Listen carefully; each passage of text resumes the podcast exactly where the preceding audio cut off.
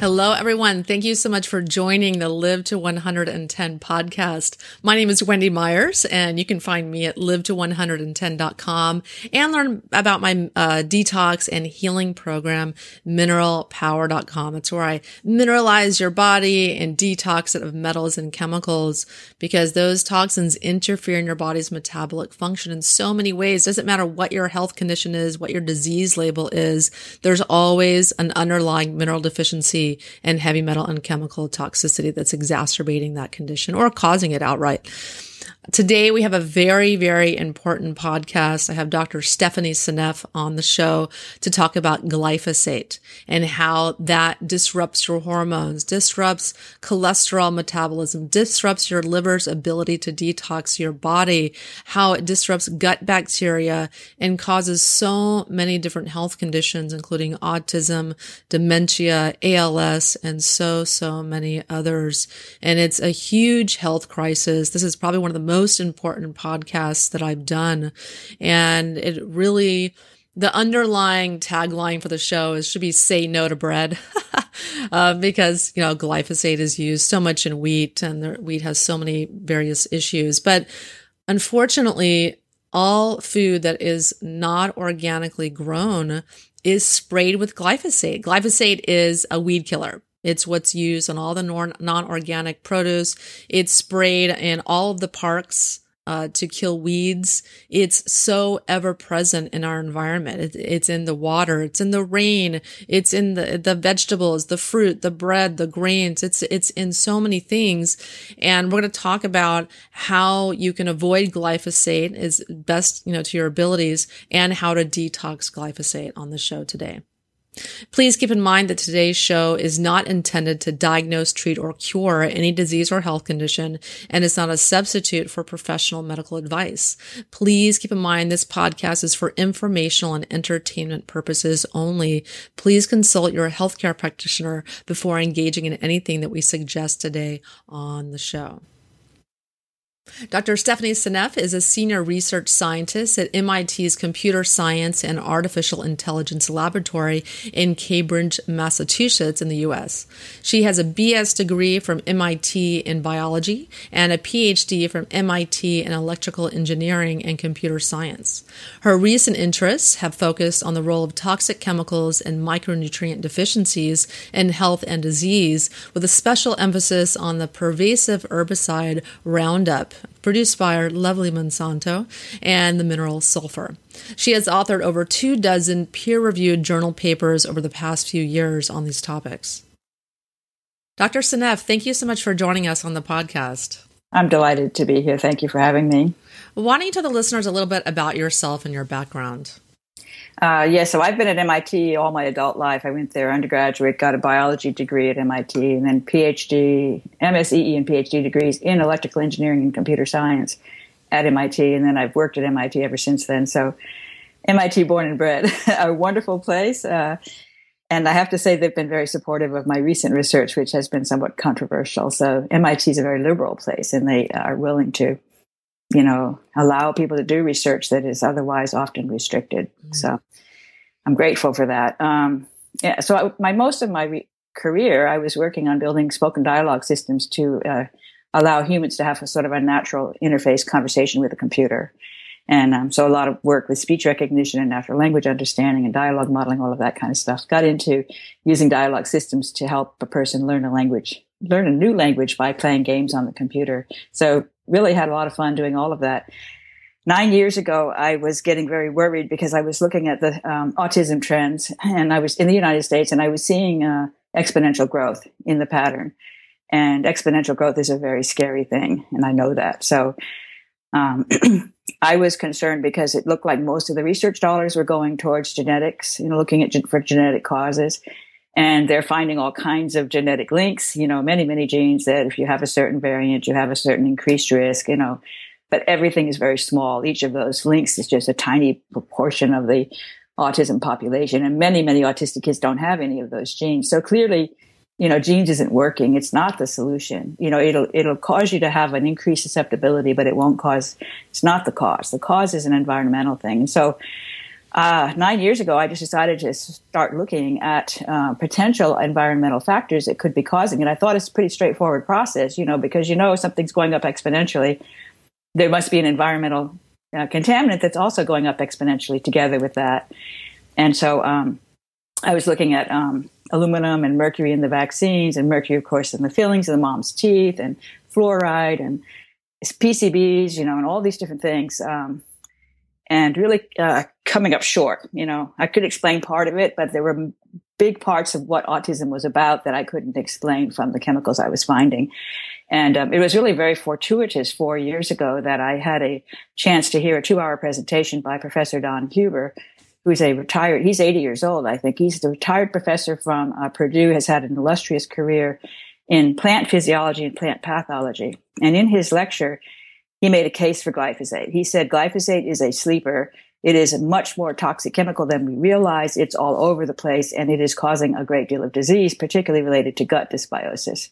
And he explained how that could be true. And so he was drawing an analogy between the soil bacteria and the gut bacteria, and he was seeing the phenomena going on in the soil, and he was seeing all these kids with all these different gut problems, you know, celiac disease, of course, inflammatory bowel disease, leaky gut, various problems with diarrhea and constipation, you know, belly aches. I mean, all kinds of food issues, food allergies, all kinds of stuff.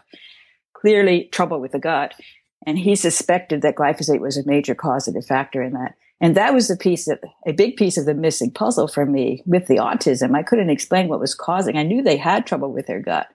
And I was thinking maybe they were taking too many antibiotics, getting too many ear infections. You know, I was struggling. And this just handed the answer over to me on a silver platter.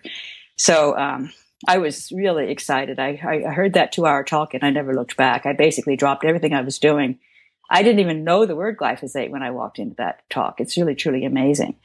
And now I've just about read every paper I can find on glyphosate.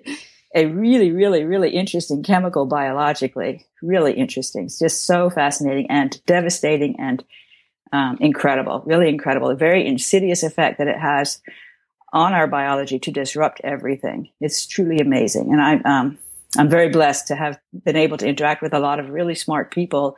And we're writing papers, we're researching and then, you know, trying to articulate our discoveries as best we can to get the message out that this chemical needs to be banned. It needs to be removed from the earth.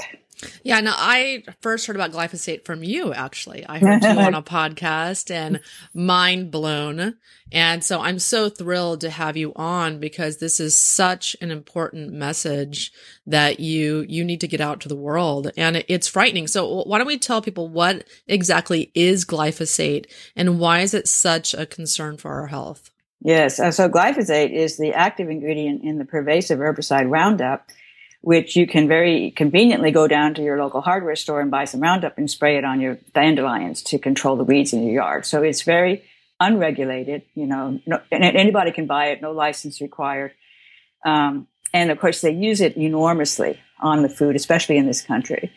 The key thing that happened to really make the autism epidemic take off, in my opinion, was the introduction of the GMO Roundup Ready crops. And this was a fabulous success, you know, late 1990s. They figured out how to insert a bacterial gene into the crop so that the crop wouldn't die when it was exposed to Roundup. Otherwise, Roundup kills all plants. So something that kills all plants, you've got to think that's got to be toxic, you know. And so to say, oh, yeah, it kills all plants, but it doesn't harm us at all. Very suspicious, you know. Yeah.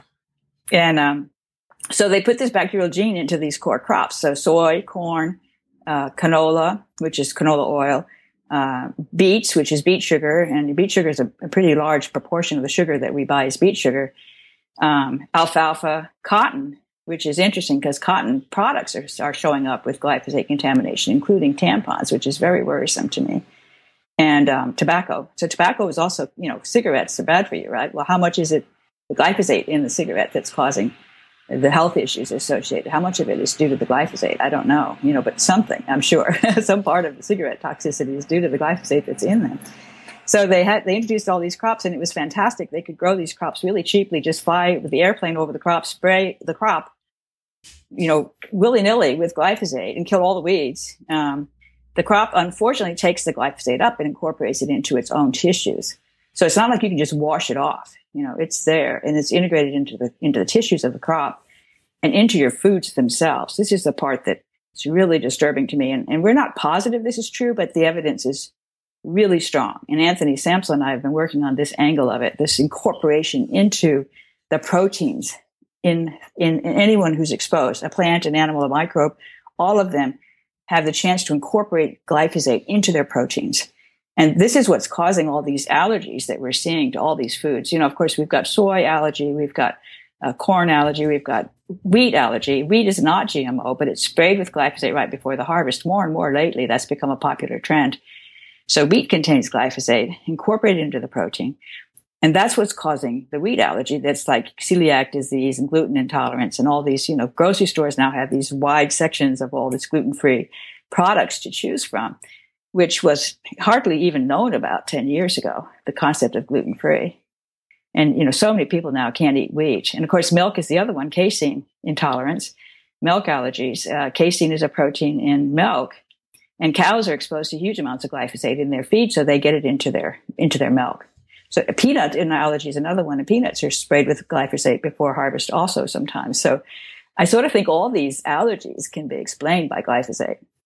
Yes, and it's frightening because the not only do the crops, are they sprayed with glyphosate when they're harvested, then they're sprayed again as a desiccant to dry them out. Exactly, so it's just, They're just getting pummeled like with food that's not organic. It's frightening. I read another article about even fruits. So many fruits, even if they aren't sprayed with the Roundup Ready to kill weeds, it's sprayed on them to dry them out so they last longer. And it's just on so many foods. I was really surprised that it was in fruits. And in fact, Zen Honeycutt tested, I think, 12 different wines in California, and it came out, glyphosate contamination showed up in every one of them, including the wines that were biodynamic, that were not using glyphosate to control weeds, but it's in the water, it's in the rain. I mean, you can't avoid it.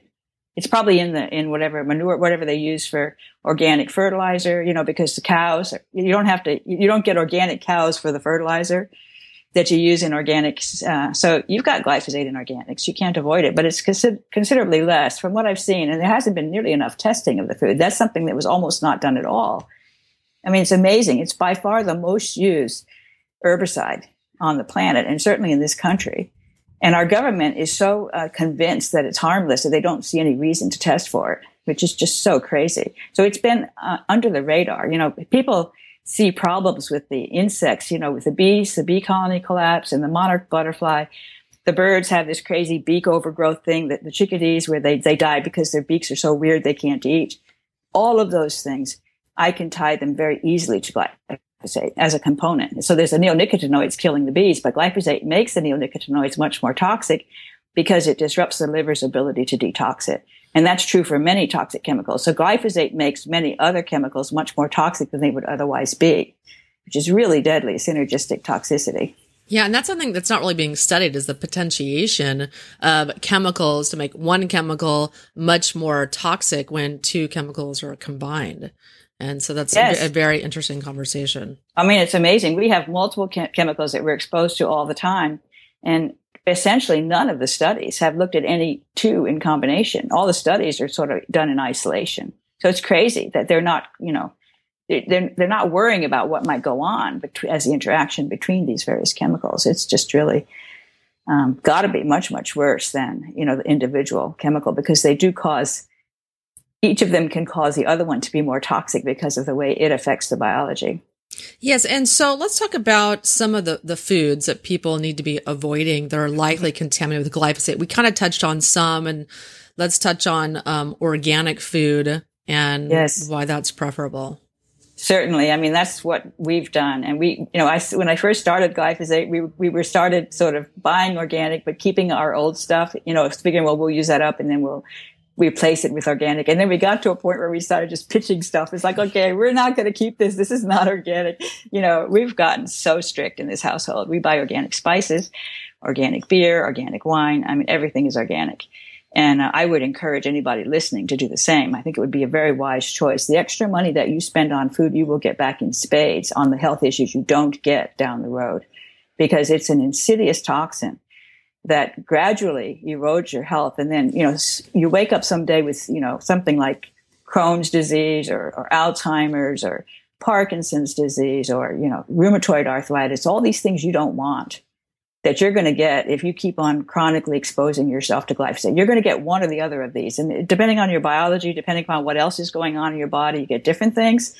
But nobody escapes from being sick if they get chronic exposure to glyphosate. So you can do yourself a big favor and your family by eating everything organic. I believe that's a huge first step, but it's not enough, it turns out, because there's other ways you're getting exposure. And I mentioned the cotton. I mean, we need to start thinking about organic cotton clothing, organic cotton Pampers, you know, diapers, because you think of putting cotton on the baby, on the baby's skin.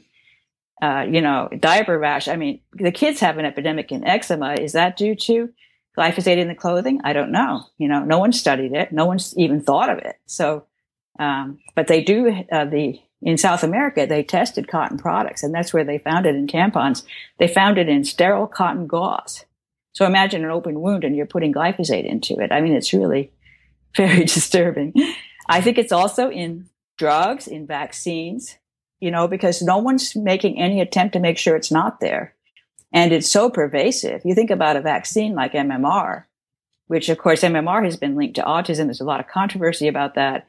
There's a new movie called Vaxxed that talks about a CDC whistleblower and the issues of the CDC using some corrupt activities to, you know, suppress the fact that MMR was linked to autism.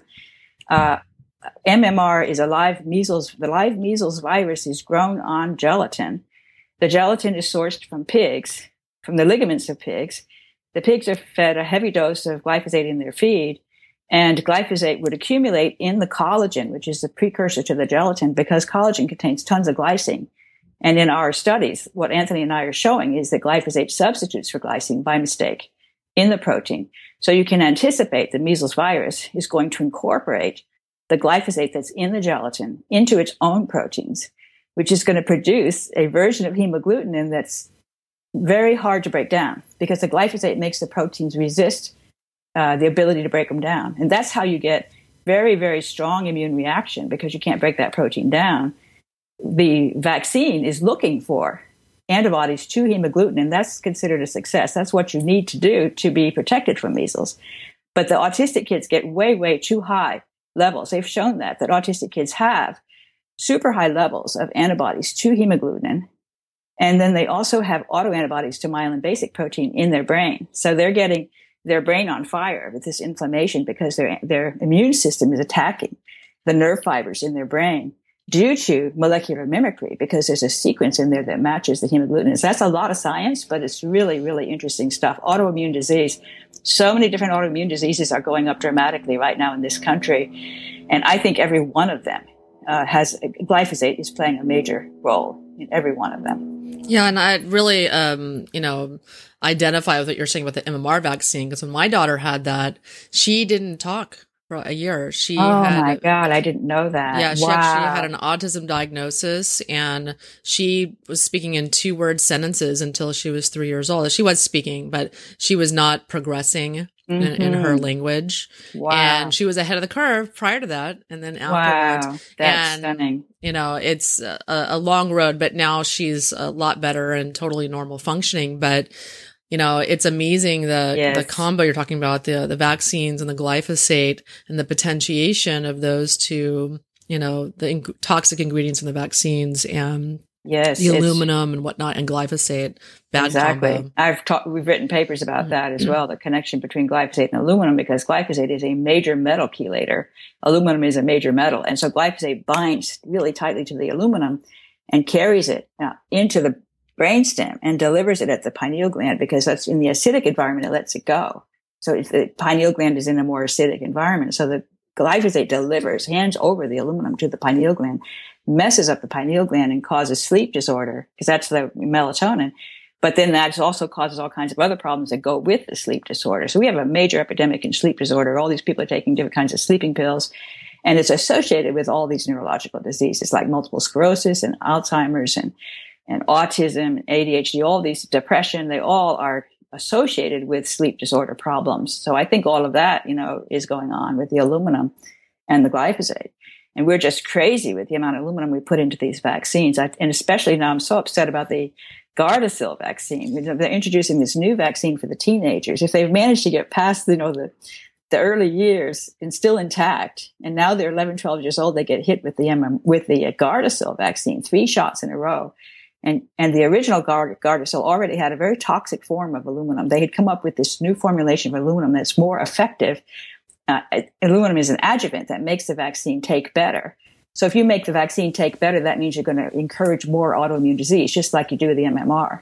The more you get a vaccine that you're reacting to, the more chances you have to develop an autoimmune disease through molecular mimicry. And that's what's going on with Gardasil. There's some really awful reactions that girls are having, boys too, to Gardasil. And now they've got, so the Gardasil also had only 3 strains of the HPV virus in it originally, the top 3 strains. They figured, well, let's, do kind of a 90-10 rule. But what happens is when you immunize against those 3, there's over 100 strains of the virus out there. So now the other 97 can have a field day, so somebody else comes up and starts growing, and it might be more virulent than the ones you've gotten rid of. So people started getting cervical cancer at a very young age following the Gardasil vaccine. They're getting the very thing the vaccine is supposed to protect them from some strain that isn't in the vaccine. So now the solution is Gardasil 9. This is the new form, twice as much aluminum, 9 different strains. And still, there's over 91 strains out there ready to go. This is a game we can't win. The whole concept of individually immunizing you against specific strains of specific bugs, so if you get 60 vaccines, so that's 60 different strains, and some of them have multiple, so maybe it's, 150. There's a whole bunch more viruses out there that you didn't touch. You're still vulnerable to those things, and things like AIDS, things like the Lyme disease, Borrelia, all these things are still out there ready to attack you, you can't vaccinate against them. Yeah. Yeah. And I wrote an article about this called Vaccinations Cause Chronic Immune System Dysregulation, and talking about when people get vaccinations, that improperly stimulates their immune system, and they're more likely to get autoimmune diseases and cancer, and anything your immune system protects you against, it's now weakened. Yes, that's absolutely true. The autoimmune disease is a huge thing. And that's what I think the vaccines are actually working synergistically with the glyphosate to cause this epidemic in autoimmune disease. And what I'm talking about is things like Crohn's disease, celiac disease, inflammatory bowel disease, rheumatoid arthritis. Of course, all these brain diseases are really autoimmune: autism, Alzheimer's, Parkinson's, ALS, Lou Gehrig's disease. These are nasty, nasty diseases that have an autoimmune component that I think is being driven by the combination of all these vaccines and all the toxic chemicals in them with the glyphosate, which is setting you up to be susceptible to those. It's really, really a very, very deadly combination. So how does glyphosate work exactly to disrupt our health? And what are some of the health issues? Like you mentioned some, but let's just talk about, yeah. Yeah, so I've mentioned, of course, the gut microbes, and that's where it starts. And now, of course, there's actually a lot of neat research going on the gut microbiome. It's a sort of a hot topic right now in research, and it's wonderful how many new papers are coming out, enormous amount of information where they do all this kind of complex analysis of the microbiome en masse, so looking at all the different proteins within, not the individual bacteria, but the whole complex and which proteins are expressed, and they can get interesting information about different diseases and what's associated with what. I mean, they found, for example, that Lactobacillus reuteri, R-E-U-T-E-R-I, seems to be protective against autism. And so that really caught my eye. And then I looked up and I found out it makes cobalamin, and cobalamin deficiency is linked to autism. That's B12, really important vitamin. The viruses, the bacteria in your gut make all kinds of useful materials for you that your body can't make. So we rely on them to supply us with these nutrients, really vital nutrients. And so B12 is just one example, but they also provide us with other B vitamins. They also provide us with the aromatic amino acids.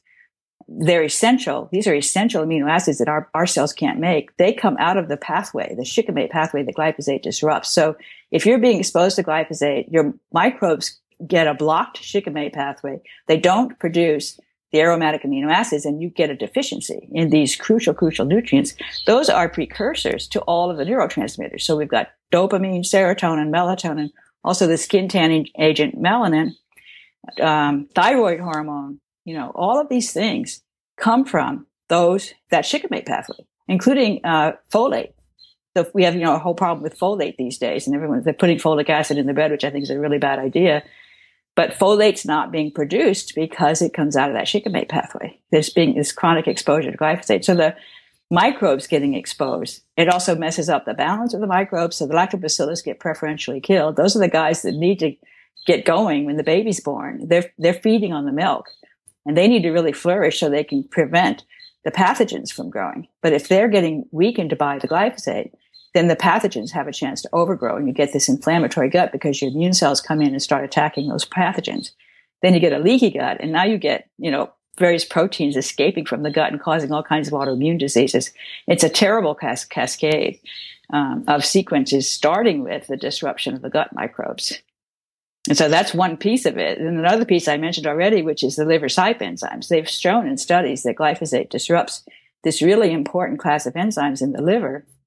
One of the things those enzymes do is to detoxify a bunch of different chemicals, including drugs that you take. For example, even acetaminophen, which is Tylenol. And they've linked Tylenol to autism. And Tylenol can be very toxic, you know, if you can't metabolize it. But you need those enzymes in the liver that glyphosate disrupts to metabolize the Tylenol. So when you take Tylenol and you don't break it down, it becomes much more toxic. And then it can cause autism. And so, so the liver CYP enzymes, of course, that messes up the liver as well. The CYP enzymes are also essential for activating vitamin D, and we have a major problem with vitamin D deficiency today in the United States. They've sort of discovered this, you know, within the past 5 or 10 years, and now they're giving everybody vitamin D supplements. The problem is the liver can't activate the vitamin D. That's why it's low. And also the CYP enzymes are used to produce the bile acids. So if the bile acids can't flow, all kinds of things don't happen. And the mineral distribution gets all screwed up. So, you know, you get a really big problem with minerals. Minerals become both toxic and deficient at the same time. And that includes iron, manganese, zinc, cobalt, copper, molybdenum, all of those really crucial minerals, which you need in very small amounts, but they're really important for certain enzymes that depend on them. And your body has really sophisticated mechanisms for pushing them around, because they're toxic. These things are both, just like oxygen, they're both toxic and essential. And we have these smart mechanisms, but glyphosate is a train wreck for them. So glyphosate holds on to the mineral and prevents our natural system from delivering it in a natural way. And then it'll do things like carrying it to the brainstem and causing all kinds of trouble there. I mean, isn't that how glyphosate works? It chelates and grabs onto minerals in a plant and removes them, and that's how it kills it. And that's what it's doing to you, too. That's right. That's right. It totally messes up the minerals. But worse than that is this thing about going into the proteins. And this is something I only discovered last December. It's sort of hard for me to believe it's only been that long. Really kind of a beautiful story. Anthony Sampson and I have been working together almost from the beginning. I heard from Don Huber about glyphosate. And shortly after that, I actually did a visit at Dr. Mercola's office, and I did an interview with him. And Dr. Mercola said to me, and I shared with him, I said, you know, geez, this glyphosate, I just heard about it. What do you think? And he said, oh, you need to talk to Anthony Sampson. So so I did. I talked to Anthony Sampson, and then we just started going on a roll. And we've just been collaborating ever since. We've published a series of 5 papers, glyphosate. We call them, you know, 1 through 5 in the title, with a different topic in each one, but all connected to glyphosate. So last December, Anthony called me up and he says, you know, Stephanie, I think glyphosate's getting into the proteins by mistake in place of glycine. I said, whoa, what are you talking about? You know, he says, yeah, no, I really think it's happening. He's a really brilliant chemist. He worked at Arthur D. Little for many years, and he has all kinds of patents to his name. He has a real intuitive understanding of chemistry. I really respect his knowledge. He has a vast, vast knowledge. But anyway, he said, I think this is happening because that's how you can explain all these things we're seeing and all these diseases that are correlated. Every one of them, you can figure out how it would happen because of glyphosate substituting for glycine. And so he was excited enough and convincing enough that I decided to take a look. And, you know, and so I just basically started reading one paper after another about the role of glycine in various proteins. And so you can find a whole bunch of literature out there about a specific protein where so that they find that it's really neat how they figure out proteins, you know, because they'll look at all the different species that make this protein. They have all these different variants of the protein with different sequences, but you see every one of them has glycine at that one spot So, for example, myosin. Myosin is a muscle protein, really important for muscle movement. It's a motor. And myosin contains a glycine at position 699 in that sequence. At the 699th position, it contains glycine, all the myosins of all the different species. And if you change that glycine into alanine, which, in other words, you take out the glycine, put alanine instead, alanine just has one extra methyl group, which is a very small change in the molecule, but it ruins it. The molecule has only 1% capacity with alanine instead of glycine. So glyphosate instead of glycine would be much worse than alanine because it's a much bulkier molecule, but even more trouble to put glyphosate instead of glycine. That would totally ruin it. And so we have chronic fatigue syndrome. You know, we have an epidemic. I think it's because glyphosate is getting into the muscles, getting into the myosin, and causing the muscles to basically be immobilized. They just are so sluggish because they've got this, some proportion of those myosin molecules have glyphosate instead of glycine. So it's really, really fascinating. And even the very molecule that the protein that glyphosate disrupts in the plants that Monsanto says is what it does as its sort of key toxic action is this protein that's in this shikimate pathway. It's called EPSPS, the protein, EPSP synthase. And that protein actually has an essential glycine at the active site. And so if that glycine is replaced even by alanine, it reduces the activity level by quite a bit. If you replace it with glyphosate, you would be expected to kill it completely. And in fact, they've shown that glyphosate shows up in the active site. It gets in the way in that active site and prevents the substrate from fitting in. That's how it disrupts the enzyme. So they know all of that. But they don't go so far as to say that it replaces the glycine. But that is obviously how it could get into the active site is by replacing the glycine. And they've shown, in fact, that E. coli developed a resistance. They naturally developed a resistance to glyphosate by replacing that glycine with alanine. And alanine, again, has that extra methyl. So they replaced it with alanine. So their enzyme's kind of limping along. It's like, you know, it's like 60-fold less active than it was before, but it's completely resistant to glyphosate. So that the E. coli can actually get along with that enzyme, with that defective form of the enzyme. They do better in glyphosate exposure than the guys who don't have that defective form. And that's because they don't have glycine at that position. So they're not susceptible to the glyphosate poisoning anymore. So it's very clear, you know, that that's what's going on. The glyphosate is substituting for glycine in the protein. And that's how you can explain all these neurological diseases, including autism. Each one of them, ALS, autism, Alzheimer's, even the prion disease is the mad cow in the cows. Every one of them, you can find literature that talks about specific glycines that seem to be the source of trouble, highly conserved glycines. It's truly, truly amazing how easy it is to figure this out. It's incredible. Yeah, and you've recently developed a new insight about an insidious way in which glyphosate can slowly erode our health, causing a lot of debilitating diseases. And can you explain this? Yeah, so that's totally because of this getting into the proteins by mistake. Mm-hmm. It's a very slow, insidious process. So you're getting a little bit of glyphosate every time you drink a glass of water, every time you eat some soy, a little bit of glyphosate. And most of it, you know, probably goes out eventually. You kind of get it out through your urine or through your feces. But there's some small percentage that is taken up by your cells and then incorporated into God knows which protein. You know, some protein gets it stuck in there. And then depending upon which protein and depending upon where, it could totally ruin that protein's ability to do its job. And worse than that, it can make that protein unable to be broken down. That's the really key problem, because you look at Alzheimer's disease and you have all that amyloid beta plaque, you know, that stuff is a consequence of glyphosate getting into the protein and preventing the cell from being able to break the protein down. So you have this broken protein you can't get rid of. And eventually you pile up so much garbage that the cell basically can't function anymore. So a lot of these diseases have to do with the accumulation of misfolded proteins that they can't clear. And worse than that, glyphosate disrupts the mechanism by which the proteins are cleared. And so this gets into sulfate, which is my big topic. I've worked on sulfate really since the beginning. Ever since I started looking at autism, I was interested in the idea that sulfate deficiency was causing autism. And sulfate is essential in the outside of the cell. There's the complex sugar chains that the cell surrounds itself with, and there's sulfate in those. And those are taken in by the cell into the lysosomes to help the cell break down the protein. So if there's sulfate deficiency, it's hard to break down broken proteins. And so on top of that, you have these proteins with this glyphosate in there that makes them very difficult to break down as well. So it's a double hit, and your cell just gets completely overwhelmed with this garbage that it can't clear. And so one way to fix that, you know, the cell basically sometimes it just shuts down and dies. It spills its contents out into the environment. And that's how you can end up with fungus infection problems, because the yeast can actually come in and clear the garbage. And I think that's one of the things they're doing for us. We have a lot of problems with yeast infection these days. People having various issues with fungus and yeast. I think they're performing a useful role in clearing some of this debris that our own cells can't clear because they're too sick.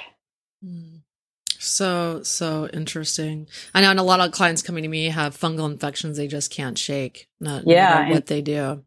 Organic diet, I think, would be really, really great for helping to fix that. And so let's talk about oxalates. Oxalates are a big problem.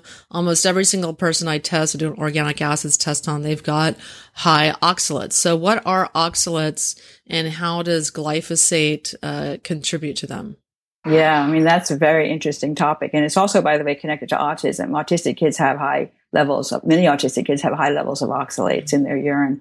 And it's really, there's, I think, a whole shift in the way metabolism is working, where I suspect there may even be this concept of replacing sulfate with oxalate because of the sulfate deficiency, because they have some similar properties. They have some similar biophysical properties.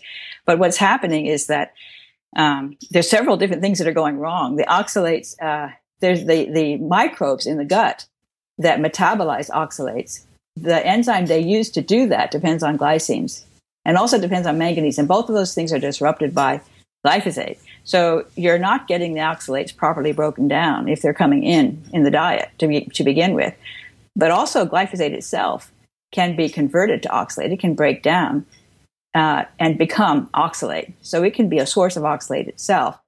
And then I think there's like complex changes in the way the liver is managing, because the liver has all these different possible pathways that it can use to bring things to different places. And there's a blockage in a pathway that causes them to go this other way and end up producing all this extra oxalate. So it's basically just sort of messing up your metabolic pathways in such a way to encourage this overproduction of oxalates, which of course they can crystallize. I mean, the big problem with oxalates is that they can crystallize out with the calcium. Calcium oxalate crystals can even get into your brain, and they can get into your kidneys and cause all kinds of issues with kidney stones and things like that. So they're nasty. Yes. And so let's talk a little bit about, how oxalates can kind of gum up your systems and interfere in your sulfation pathways. Yeah. I'm not sure if I can answer that. Let's see. You have something in mind? Yeah. Well, I guess, so you're talking about sulfation and whatnot. So let's talk a little bit, let's go back to glyphosate. So, so what can people do to protect themselves from glyphosate exposure and even detox glyphosate? Detoxing is a really good point, because I've read a couple papers now where they're working with the cows. So there's a nice paper on cows where they had cows that were sick, and they showed they had high levels of glyphosate in their urine. And they fed them, they put them on an organic diet, and then they fed them bentonite clay, sauerkraut juice, fulvic acid, and humic acid, which are organic acids from the soil. So a very interesting set of things to detox. And they found that their health improved and their glyphosate levels in the urine went down following those treatments. So I think, and those are all things that people can take. They're pretty harmless, I think, as far as, side effects and things like that. Sauerkraut juice, of course, is going to have a lot of probiotics. So you're thinking in terms of eating probiotic foods that are naturally contain live culture. That's really good to do. I love cheese, and I think cheese is a good thing to eat for that reason. Various kinds of exotic cheeses are wonderful. Organic, of course, has to be organic. And then also the other interesting thing is that there are some really weeds, some plants that have very interesting properties to help you with the sulfate problem.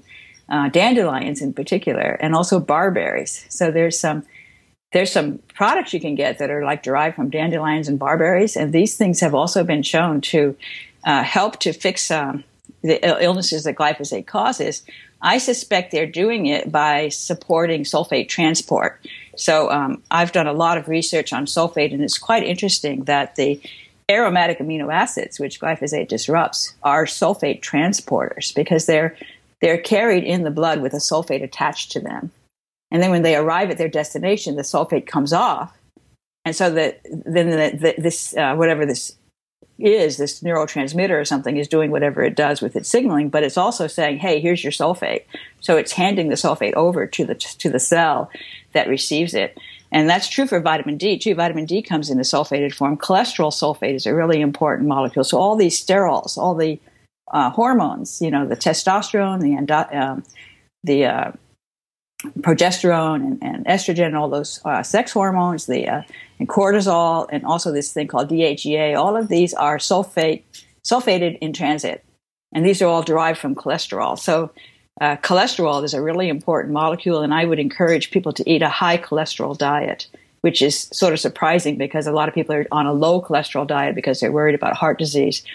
I will tell you that I think if you eat cholesterol, you'll actually lower your serum cholesterol levels because you will protect your liver from having to make cholesterol if you supply it in your food. It's really a better thing to do. So I believe in a high cholesterol diet. Eggs are great, organic eggs, because they have all kinds of nutrients. They have a lot of different minerals. Mineral deficiencies are an issue. So you want to do bone broth, organic again, get the bones from grass-fed cows, cook them for a long time and slow cook in water, and you make a terrific broth. Put some veggies in there. Green veggies are awesome, especially the ones that cruciferous vegetables. They contain a lot of sulfur, and garlic and onions are also a really good source of sulfur. And of course, seafood. Seafood is an outstanding source of all kinds of nutrients, especially the mussels, the clams, the oysters. These are really, really healthy foods. So you want to eat a nutrient-rich diet, micronutrient-rich diet, high in probiotics and high in what they call polyphenols, which is the colorful fruits and vegetables have a lot of polyphenols. Those can also transport sulfate. So a lot of it has to do with making sure you can move the sulfate around in your body. You also need to synthesize the sulfate, and for that you need sunlight.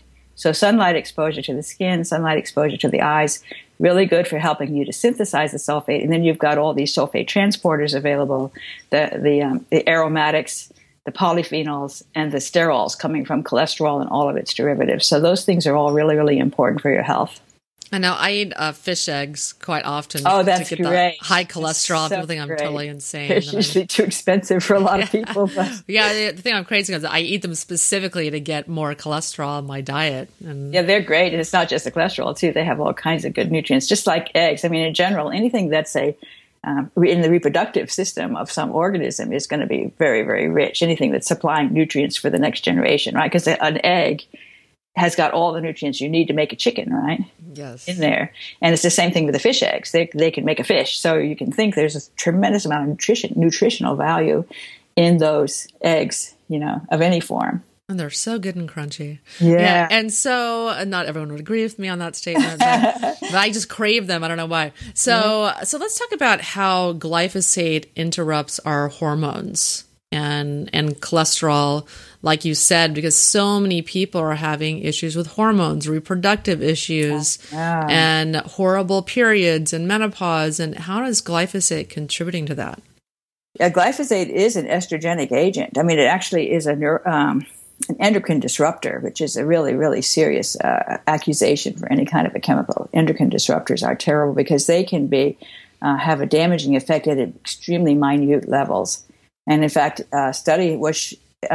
vitro study on cancer cells, breast cancer cells, they grew these cancer cells in culture, and they found that if they exposed them to levels of glyphosate measured in parts per trillion, which is really, really tiny, tiny levels of glyphosate, caused those breast cancer cells to proliferate, so made the tumor grow. Really amazing. And glyphosate has been shown to have a major problem with the testes. There's these cells in the testes that are like nurse cells that help out the sperm, and those guys get clobbered by glyphosate. They can't function according to their normal way of functioning. And that's going to mess up the sperm because it causes the sperm to not develop correctly as a consequence of these helper cells being messed up. And in the adrenals, there's a study on Roundup. In fact, there's more than one study on Roundup that showed Roundup suppresses the ability of the adrenal glands to produce the adrenal hormones. And that's going to be all these really crucial hormones for controlling your, you know, lots of people have trouble, have hormone imbalance problems. And that includes, you know, DHEA and what's it called? Adrenaline, you know, adrenaline obviously from the adrenals, yeah.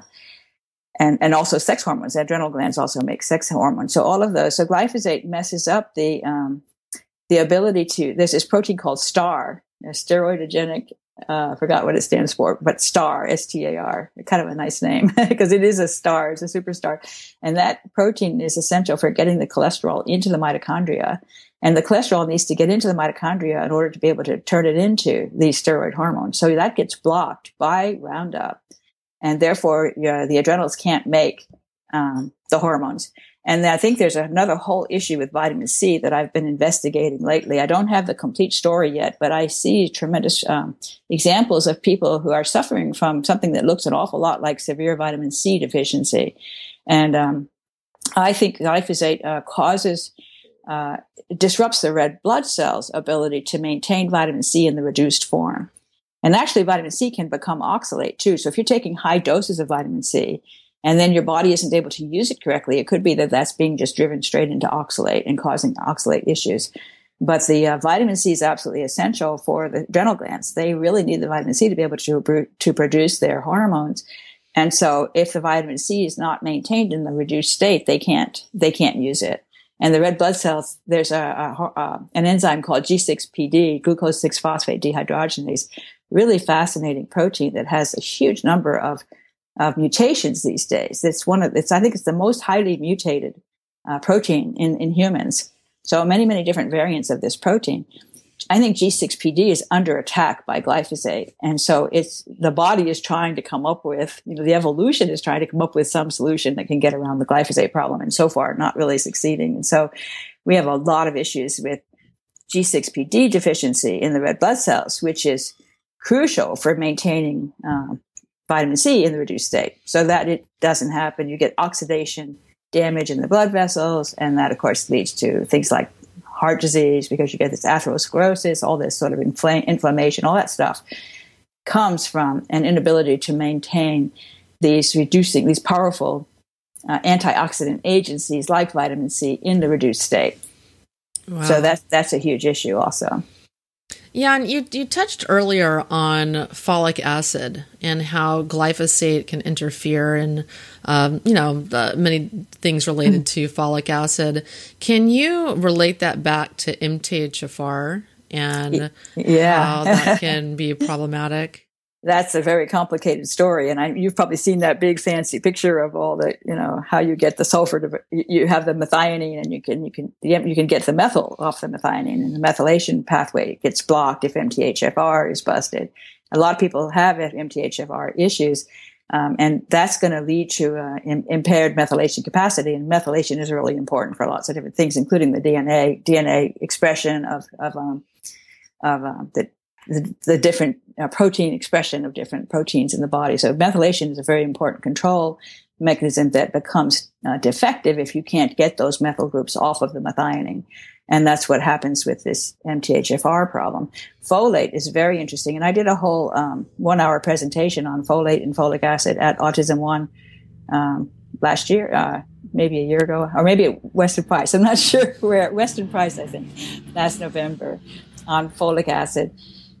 And folate. So they've put folic acid, you know, U.S. requires folic acid now as a nutritional fortification in wheat-based products because they got so concerned about this whole issue of neural tube defects related to folate deficiency.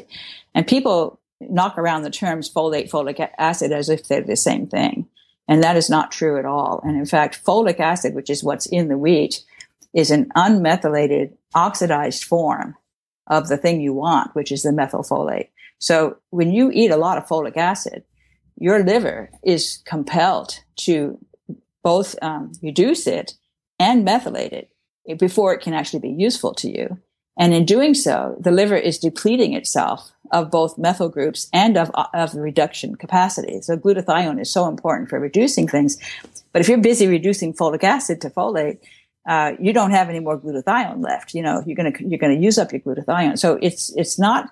People think folic acid is the same thing as folate, and it's just not true. And so what you're getting in your bread is actually can work against you. It can actually cause folate deficiency in the brain. And it's really wild because what happens is that the liver is so exhausted from having converted all this past folic acid to folate that it says, okay, I'm not going to do this anymore. I'm just going to let the folic acid go into the blood. And so you don't want to have folic acid in your blood because what happens is it binds to the folate receptors in the brain irreversibly and blocks them. So then you can't get the folate into the brain because the folic acid is in the way. And the folic acid is useless to the brain. So it's really, truly amazing that you think by taking folic acid, you're actually solving the problem and actually you're making the problem worse. It's amazing. I mean, even folate, even taking like... Methylfolate is what you could take. And I think that would be good if you have a folate deficiency problem. You've already provided, in a sense, you're providing both the methyl and the reduced capacity. So you're providing those two important things. The folic acid is sort of, you know, it's a carrier, but it doesn't have any of the good stuff on it, you know? So that's the problem with it.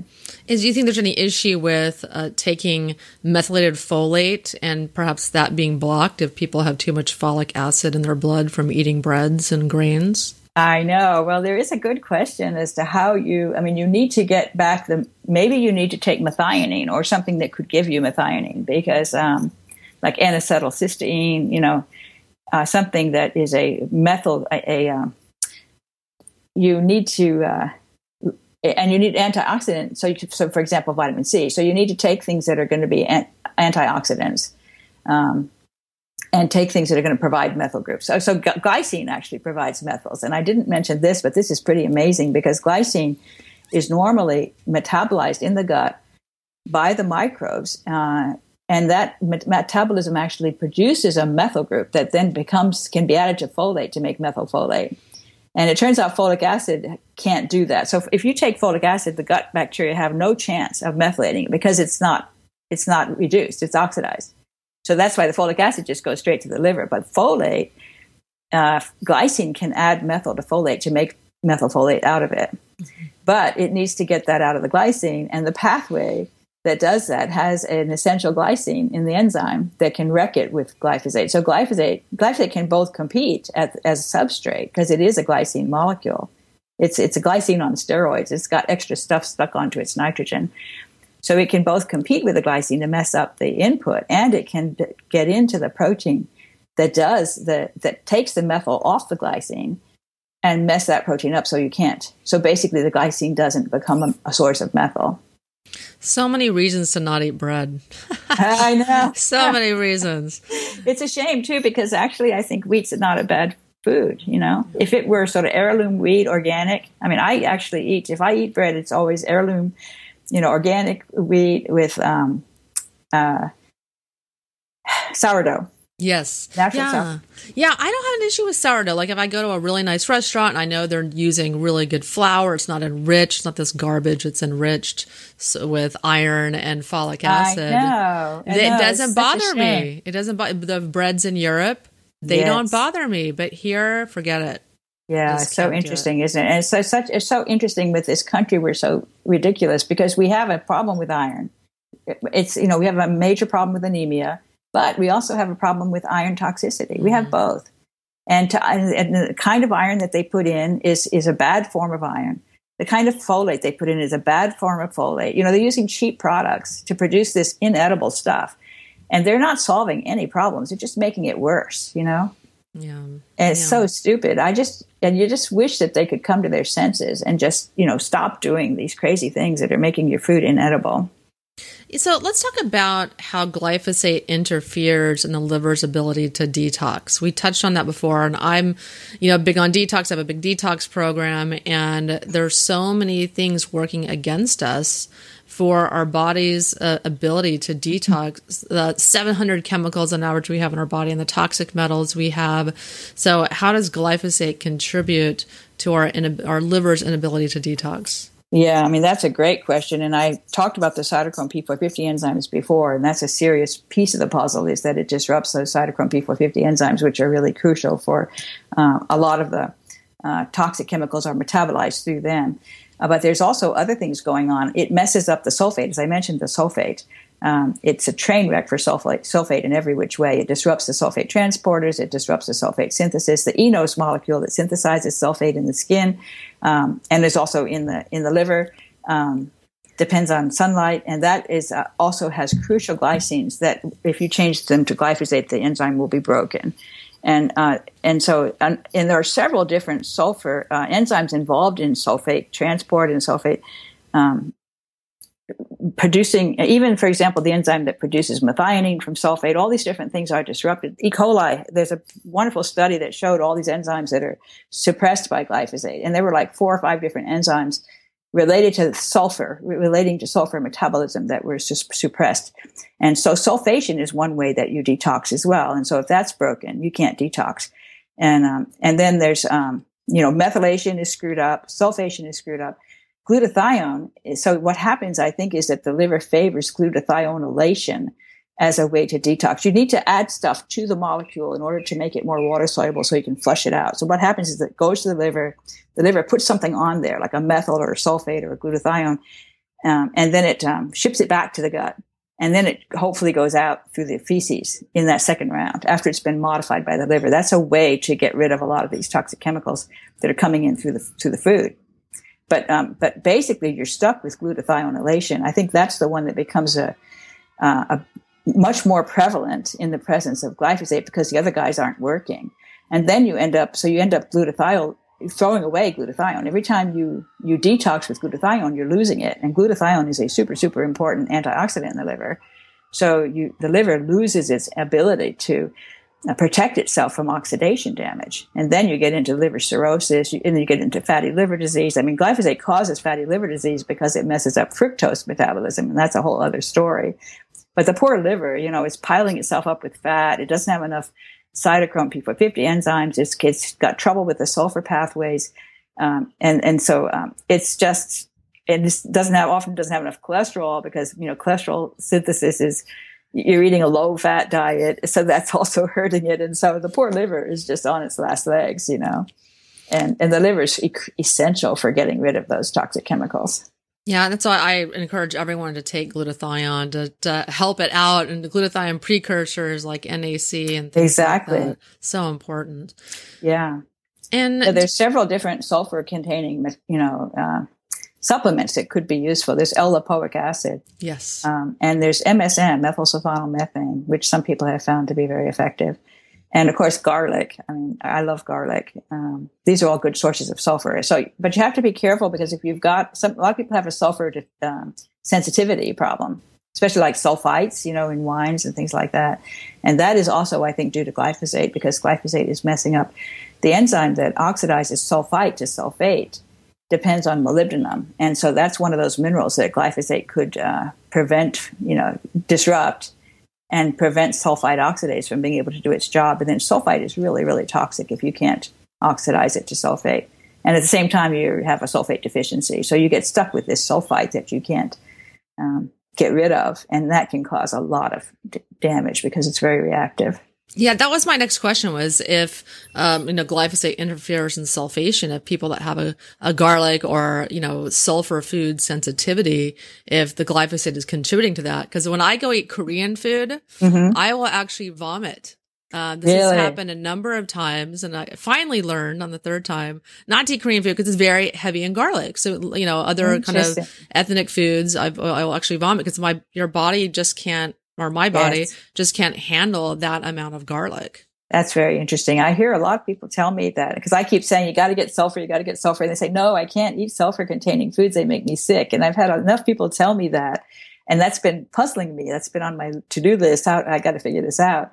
And I do think that's part of what's going on is this sulfite oxidase gets blocked.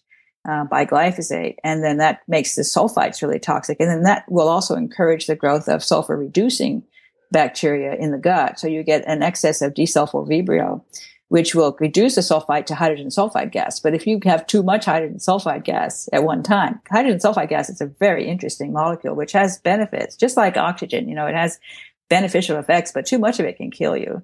So you can get a real problem in your gut. If all of a sudden you're producing lots of hydrogen sulfide gas because you've got this block that can't get you to sulfate. And of course, at the same time, you've got this major sulfate deficiency problem, which is what's going to drive you towards oxalates. You know, that's how you're going to get more oxalates, because that's the balance of the, what can I use instead of sulfate to help with the bud, because you've got to have the right buffering in there. So you get into a nasty situation. You really need the sulfate in your body to be healthy. But the question is how to get it there past all those problems. And so one thing I recommend for people, I would be curious to know if people who have sensitivities to sulfur in their diet, if they soak in Epsom salt baths, do they also have some kind of a bad reaction, or does that work? Because that's a way to get the sulfate through the skin, bypassing the gut. And so that might be a safer method to get sulfate supplies to your body without having to actually eat sulfur. So I would recommend that. I would be curious to know, actually, for people who are sensitive to sulfur, whether they're also sensitive to Epsom salts. I don't know that answer yet. That's so interesting, because that's Epsom salts are magnesium sulfate. So you could, and transdermally is a great way to get nutrients into your body, and toxins, but a great way to get nutrients too. Yeah. Can you talk a little bit, if you're able to, about if you can detox glyphosate with an infrared sauna? Or can you sweat glyphosate out through your skin? I think infrared sauna is an awesome thing to do. I really recommend it. And infrared light, in fact, is very interesting. And I there's studies that have been done by people like Jerry Pollock. Jerry Pollock is a expert on water in Seattle, Washington. He's a professor at the university there, Washington University, and he has shown in his papers that infrared light can cause these, what they call the exclusion zones, to grow fourfold, to get 4 times as big. And the exclusion zone is this area around, like in the blood vessel, there's an area around the wall, inside the wall of the blood vessel, of structured water. That's basically what I call liquid ice. It's like Jello, a form of water that's crystalline and pure. And so the body forms this pure crystalline water around the blood vessel, all over all the blood vessels, a thin layer of this crystalline water. And infrared light makes that thing grow 4 times as big.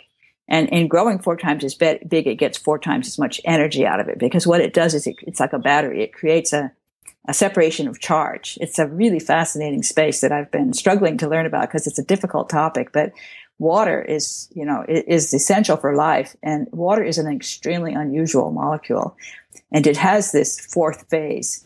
It has the 3 phases: liquid, gas, and solid, but it also has a 4th phase, and that's this gel, as like Jello, and that 4th phase is essential for the blood vessels to be healthy, and you need sulfate to make that form, which is why you have to have make sure to get plenty of sulfate to be able to create that proper structured water all around all your blood vessels, which keeps the things that are in the blood inside the pipe, instead of having them just leak out willy-nilly to various places where they're not supposed to go. So it gives you tight control over where those nutrients and also any toxins that might be in the blood, to keep them out and not getting them into the tissues.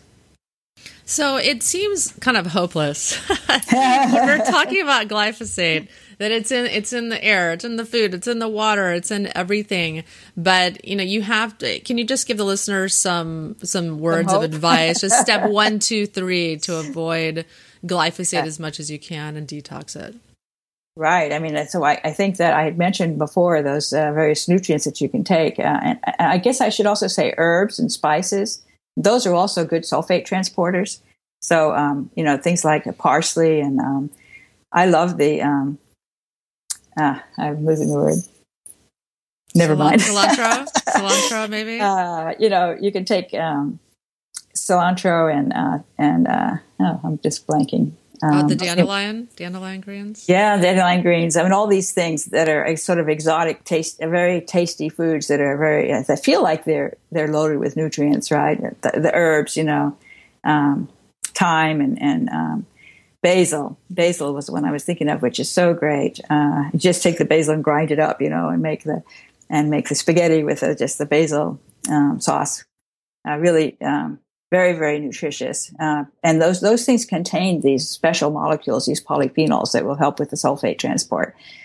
So you want to eat a lot of herbs. You want to put a lot of herbs into your foods. And that includes, of course, garlic and onions as well, which we're very fond of garlic and onions because they're so easy to get and they're so delicious. And we can get them organic too. Fortunately, one thing great is that there's more and more opportunity to buy organic. It's growing exponentially, actually.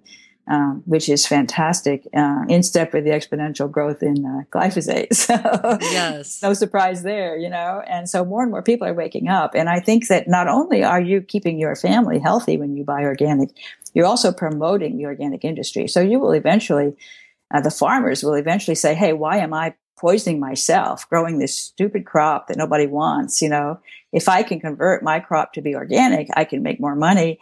I can be safe from toxic exposure myself. Why wouldn't I do that? So I'm sort of hoping for a revolution among the farmers that they will start to wake up and realize. And also, of course, the glyphosate's failing. I mean, the weeds are becoming resistant. This is part of why it's growing exponentially, because they have to keep on adding more and more glyphosate to kill the weeds. They have to have stronger doses. And this is also why they're now introducing these complex chemicals. They have this new herbicide combination, Endless Duo, which is both glyphosate and 2,4-D. 2,4-D is a component of Agent Orange. And so the government's like, yeah, no problem, you know, go ahead. So the government is just completely lackadaisical about this concept of poisoning ourselves with our food. They just don't seem to get it, that this is a huge crisis, and it's going to take the country down if we don't do something different. So consumers have power with their pocketbook.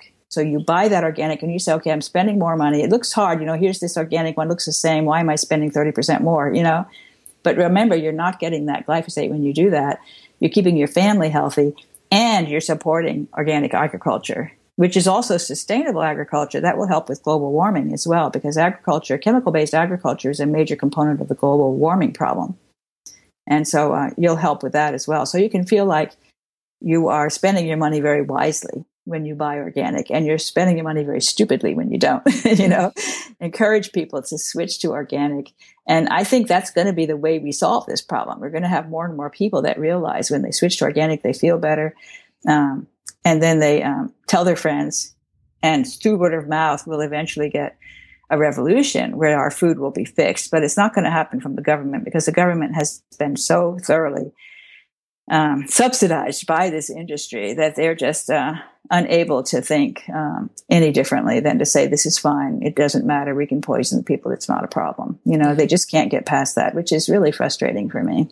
It's really unfortunate. It just breaks my heart to know all the people that are going to be getting cancer and autoimmune disease, and so many, and dementia is on the rise because people are not being protected by their government like they are in Europe and Russia, and I know, even China is being more protected. It's very embarrassing, you know, that Putin is coming on strong about, we're going to be the major supplier of organic to the world, you know, and we're not, I mean, that's not in the news here. It's sort of only in the alternative will you learn that, right? They're not saying, oh, Putin's going organic, you know, it's just not, they don't want you to even know that, you know. He's just the big bad guy. How could he be doing something good, you know? But he is. He's really pushing organic in Russia. And I think it's a very smart move. And we should be doing the same. I just wish our government would you know, government could be very powerful if they would just wake up and change. And it just seems like they're unreachable. Yeah. Yeah. And it's not surprising when Monsanto has been lining the government's pocket since the 80s, and this very systematic thing that they've been doing to get control of our food supply. And it's sickening, but that's our reality, and we can make choices. We do have control. We just have to not get so angry about it, but just say, I can do this on my own. I'll just fix it. And the really good news about this country is that the organic is more and more available. So if you do decide to switch to organic, it's not so painful anymore. You know, it used to be hard to get organic, and now you can also order it online, you know, like Thrive Market. So if you can't find it locally. You live in some small town in some obscure place. You can order it online. So there's ways you can get organic. Again, it's more money, but you think about the money you're not spending on some horrible disease. If you have a kid with autism, I mean, that is just not only the expense, but also just the effort, you know, there's just the tragedy involved with all of that. To avoid something like that, why wouldn't you spend 30% more on your food for that opportunity? I think it just, you know, totally makes sense. Yeah, you're going to spend it on food now or medications, doctors and nursing homes later. And it's going to be way more expensive when you don't have the money and when you're not able to work. Yes, exactly. That's true. Once you can't work, that's a huge amount of money spent because it's money not earned. Yeah. And so I have a question I ask everyone that comes on the podcast. What do you think is the most pressing health issue in the world today? I think I would have to say autism. I think if I have to pick one disease, I mean, certainly glyphosate is the chemical that's the most pressing chemical. Mm-hmm. If we were just to ban glyphosate, we could make a huge amount of progress on world health. And I think among all the diseases that glyphosate causes, the biggest tragedy to me is autism, because that is taking away the life of a young child. It's just so costly to society. It's going to disrupt the school system. I mean, once we have, my projections are saying 50% of the kids with autism by 2032. I mean, that is a very scary number. And that's just based on extending the exponential curve that that the CDC has shown since, you know, for the past 3 decades. So once we have half the children with autism, we're going to be in quite a mess. And I just think we have to avoid that. We have to do everything we can to stop that.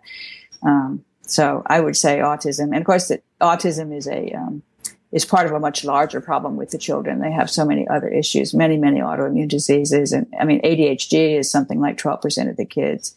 That's attention deficit disorder, and all these allergies, these food allergies, and asthma and eczema and celiac disease. You know, it's just inflammatory bowel disease, so many problems. And even children are getting rheumatoid arthritis now, which is just crazy. So we need to, the children are so important because that's our future. I feel really bad for all the old people who are getting Alzheimer's as well, of course, but their life is, you know, mostly over. So it's sad, but it's not as tragic to me as a young child getting autism. It's just horrible. Yeah. It's devastating. I was there myself when my daughter was diagnosed, and luckily I knew exactly what to do, you know, all guns blazing, and a detoxer of her aluminum she was already on her organic diet, and a school, occupational therapy, speech therapy, but that was really expensive. Yeah. But she's better now. Luckily I had the resources to be able to do that, but a lot of families just, they don't know what to do, and too little, too late. And, you know, it's heartbreaking. Yeah. And I really do hope that people can get a better sense of what's going on with the vaccines, because I think it's really a shame how the message has been. It's like a meme, you know, that vaccines are safe, vaccines are wonderful. And that, you know, anybody who's the anti-vaxxers are such evil people that they threaten our children with the exposure because they're not protected and all this stuff. And when you really study the vaccines the way I have, you see the story is wrong. It's just wrong, you know, and the vaccines are only immunizing you against every single strain in that vaccine is going to immunize you at best. If it succeeds, it's going to immunize you against that one bug. And there are many, many, many viruses out there that we don't even have a vaccine for, nor would it make sense to give yourself like 1,000 vaccines. You know, there's no way you can individually immunize yourself one by one against all the viruses. So if you just get rid of certain ones, there's always other ones that can come in and make you sicker. So you haven't really solved anything. And every time you get a vaccine, you're setting back your general immunity by a notch. So when you get more and more vaccines, you get a weaker and weaker general immune system. So all those other viruses are now a bigger threat to you than they were before. So you haven't fixed anything. You've just made things worse. So we end up with a lot of people who are very susceptible to any virus that comes along. You know, and so you become almost terrified to step outside. I mean, it's just, you need to have a strong innate immunity. You don't really want to be producing these antibodies that are specific to specific germs. You don't want to do that, because every time you do that, you have a chance to produce an autoimmune disease that could be devastating. Yeah. And so it's the vaccine concept is broken, in my opinion. Yeah, there is no such thing as herd immunity. It will never happen. It does not exist. And it's funny how, you know, they say that the anti-vaxxers, they have these wonderful kids who are so healthy and they never get sick, you know, and then they accuse them of being the ones that have caused a breakout, you know. And yet they're not getting sick. So it's like, it doesn't make sense, right? Yeah. The other kids are so sick, are so vulnerable that they easily get sick because they've been pumped up with all these vaccines and they've got all these issues with their immune system is just, you know, a train wreck. I mean, it's, you're forcing the immune system down a path that is not natural with the vaccine. It's yeah. not a natural immune process. And of course, you totally mess up that child, the baby, because the mother doesn't have natural immunity and she's supposed to be able to supply it in her breast milk and she can't because she got those vaccines and they wore off, you know? So then the infant becomes vulnerable, and that's when you can really get a serious problem with something like measles if you're too young. But you should have natural antibodies from your mom, but you don't because she got the vaccine and it wore off. So you end up with a failed system for the most vulnerable people. Just yeah. crazy. And I just, it's difficult to find good information about vaccine dangers. Say, and so just 5 years ago, I started researching or not 5 years ago, maybe right before I was pregnant. And I started researching about vaccines, and everything is pro-vaccine on the internet, on the news and the newspaper, because they're all bought by big pharma. Exactly. They think if they just keep shouting it loud enough that you will not believe anything else. They just tell you vaccines don't cause autism. It's like a mantra, you know, and that eventually, and they don't even provide support for why they believe that. They just say it. Yeah, and it gets into the conscious, you know, collective conscious. Yeah. And I fell victim to that and thought I had done my research, and gave my daughter about 10 vaccines, and I paid the price. Mm-hmm. I paid the price for that, and so many other people are as well, and it's not really getting into the media. So it's frustrating. It's really frustrating that the mainstream, it just has such a stranglehold. You know, there's just like such filtering of information so that the truth can't get out. It's just really frustrating. But we're building a larger and larger alternative community, and I think eventually they'll be so large that their voice will be heard. Yeah. Yeah. So Stephanie, thank you so much for coming on the podcast. I so appreciate it. I know the listeners are going to listen to this a few times to try to absorb all the information. So why don't you tell the listeners where they can learn more about you and about glyphosate, et cetera? Yeah, my name is pretty unusual, Seneff. So if you can remember my last name, you can do a Google search and you can find all kinds of stuff. At YouTube, I have a lot of YouTube videos and some various podcasts, and I have a bunch of papers. My papers are posted on my website, and my website is at MIT. Probably if you Google my name, you'll see my website near the top of the list, but I can tell you the website in case you want to write it down. It's not an easy one to remember. It's people, PEOPLE. .CSAIL, that's my lab, Computer Science and Artificial Intelligence Laboratory, CSAIL, .MIT.edu / my last name, Seneff, Seneff. Okay, so I've got a bunch of stuff there, my papers and various slideshows from various presentations that I've given, and a few other things. So there's a lot of material on my webpage. Very plain looking, but it's got a lot of material in it.